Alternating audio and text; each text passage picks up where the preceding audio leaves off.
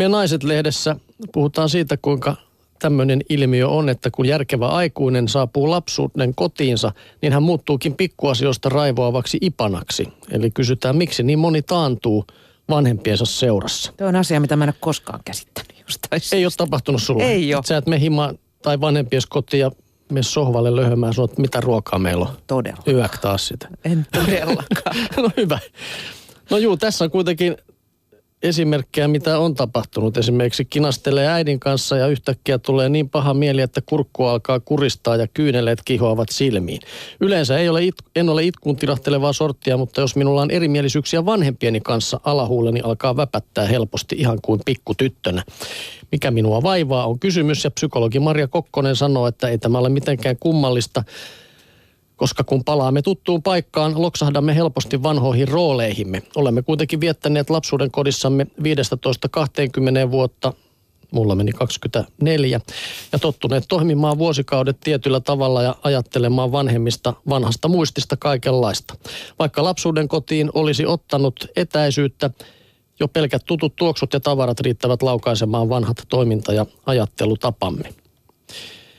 Itkupillien lisäksi aikuisista voi myös kuoriutua vanhempiensa seurassa mököttäviä teinejä tai kiukuttelevia kauhukakaroita.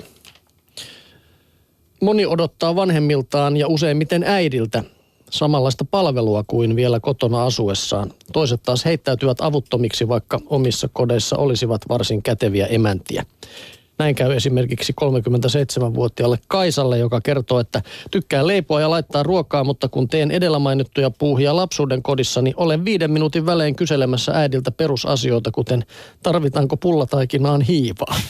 Äiti kyllä myöskin häärii keittiössä koko ajan selän takana katselemassa ja lopulta hommasta ei tule kuin hermostunutta sähläystä. No mikä sitten neuvoksi, jos haluaa, ettei vierailu lapsuuden kodissa ole itkua ja hammasten kiristelyä ja hermoilua. Sen sijaan, että menettää malttiinsa, Maria Kokkonen neuvoo ottamaan rauhallisen, uteliaan ja tarkkailevan asenteen sekä omaa että muiden perheenjäsenten käyttäytymistä kohtaan. Tilanne saattaa helpottaa, kun sanoo muille syyllistämättä, oletteko huomanneet, että meillä on tällainen kaava, jonka mukaan toimimme. Parhaassa tapauksessa voi saada aikaan hyvän keskustelun. Heti tulee mieleen, että huonossa tapauksessa voi tulla sitten saada aikaan jotain muuta, mutta sitten ehkä kaikki huomaavat, että monien käyttäytymismalliemme juuret ulottuvat edellisiin sukupolviin asti. Kun nämä roolit tehdään näkyviksi, niin niitä voi muuttaa. Jaa. No mutta meillä ei ollut tätä ongelmaa, niin Ei, siis to, ovellaanhan se tietysti on. Tai itse asiassa jos mä heittäytyisin sille äidin keittiön armoille, niin se johtuisi varmaan siitä, että kerrankin ei tarvitse tehdä itse sitä ruokaa. niin. Että se olisi niinku pelkästään ihan käytännön laiskuutta. HM kirjoittaa täällä Shoutboxissa, että tuo johtuu siitä, että vanhemmat käyttäytyvät kuin olisivat vielä teinin kanssa. Metsä vastaa, mitä sinne Kyllä, kyllä se näin varmaan on, että se on ihan... Mutta kyllä se varmaan jossain vaiheessa ainakin vähän helpottaa. Ei ehkä lopu koskaan tämä, että on jonkun lapsi tai jonkun vanhempi, mutta... Niin, siis mä esimerkiksi olen törmännyt parinkin sellaisen äiti-tytär-pari, jotka ilmeisesti elävät keskenään. Eli en tiedä, onko tytär sitten jäänyt naimattomaksi ja isä ja kuollut ehkä ja muuttaneet yhteen, niin kyllä siinä selkeästi näkyy se äiti-tytär-asetelma. Roolit on että olemassa. joo. Roolit on ja säilyy. No tuota, Geolehti sitten mietin, että mitä tekemistä Geolehdellä on tämän asian kanssa, mutta – Se on kuule monipuolinen Niin. lehti, siellä on kaikenlaista. Joka tapauksessa Geolehti kirjoittaa, että ainoa lapsi ei ole sen itsekäämpi kuin muutkaan. Monet nimittäin uskovat, että ilman sisaruksia kasvavat lapset kehittyvät itsekkäiksi, eivätkä opi jakamaan. No, tätä nyt on tietysti tutkittu ja tutkimustiedon valossa ainoilla lapsilla ei ole kuitenkaan sen enempää sosiaalisia ongelmia kuin ikätovereillaankaan. Yhdysvaltaiset psykologit ovat osoittaneet, että itsekkäiden luonteenpiirteiden ja ilman sisaruksia kasvamisen välillä ei ole minkäänlaista syy-yhteyttä. Useat tutkimukset tukevat tätä tulosta. Perheensä ainokaisina kasvavat lapset eroavat ikätovereistaan pikemminkin keskimääräistä nopeamman kehityksensä ansiosta, mikä näkyy esimerkiksi puheessa.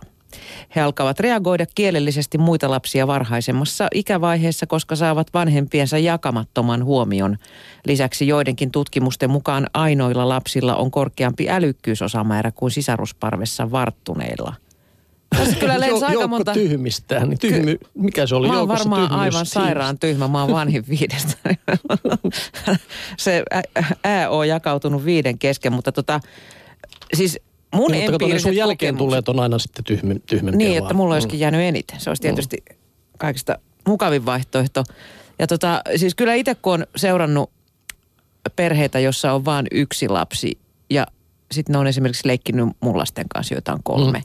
Niin kyllä se jakaminen on ollut tavattoman vaikeaa sille yhdelle lapselle, että karmee huuto, että heti mulle kaikki lelut chup tänne ja sitten kun niillä pitäisi niin alkaa leikkiä sen toverin kanssa, niin siitä ei tahdo tulla yhtään mitään. Mutta mä haluaisin nämä tutkimukset, mitä tässä ei nyt tietenkään kerrota tutkimuslähteitä, niin mä haluaisin nähdä, että mistä ne on niin kuin otettu.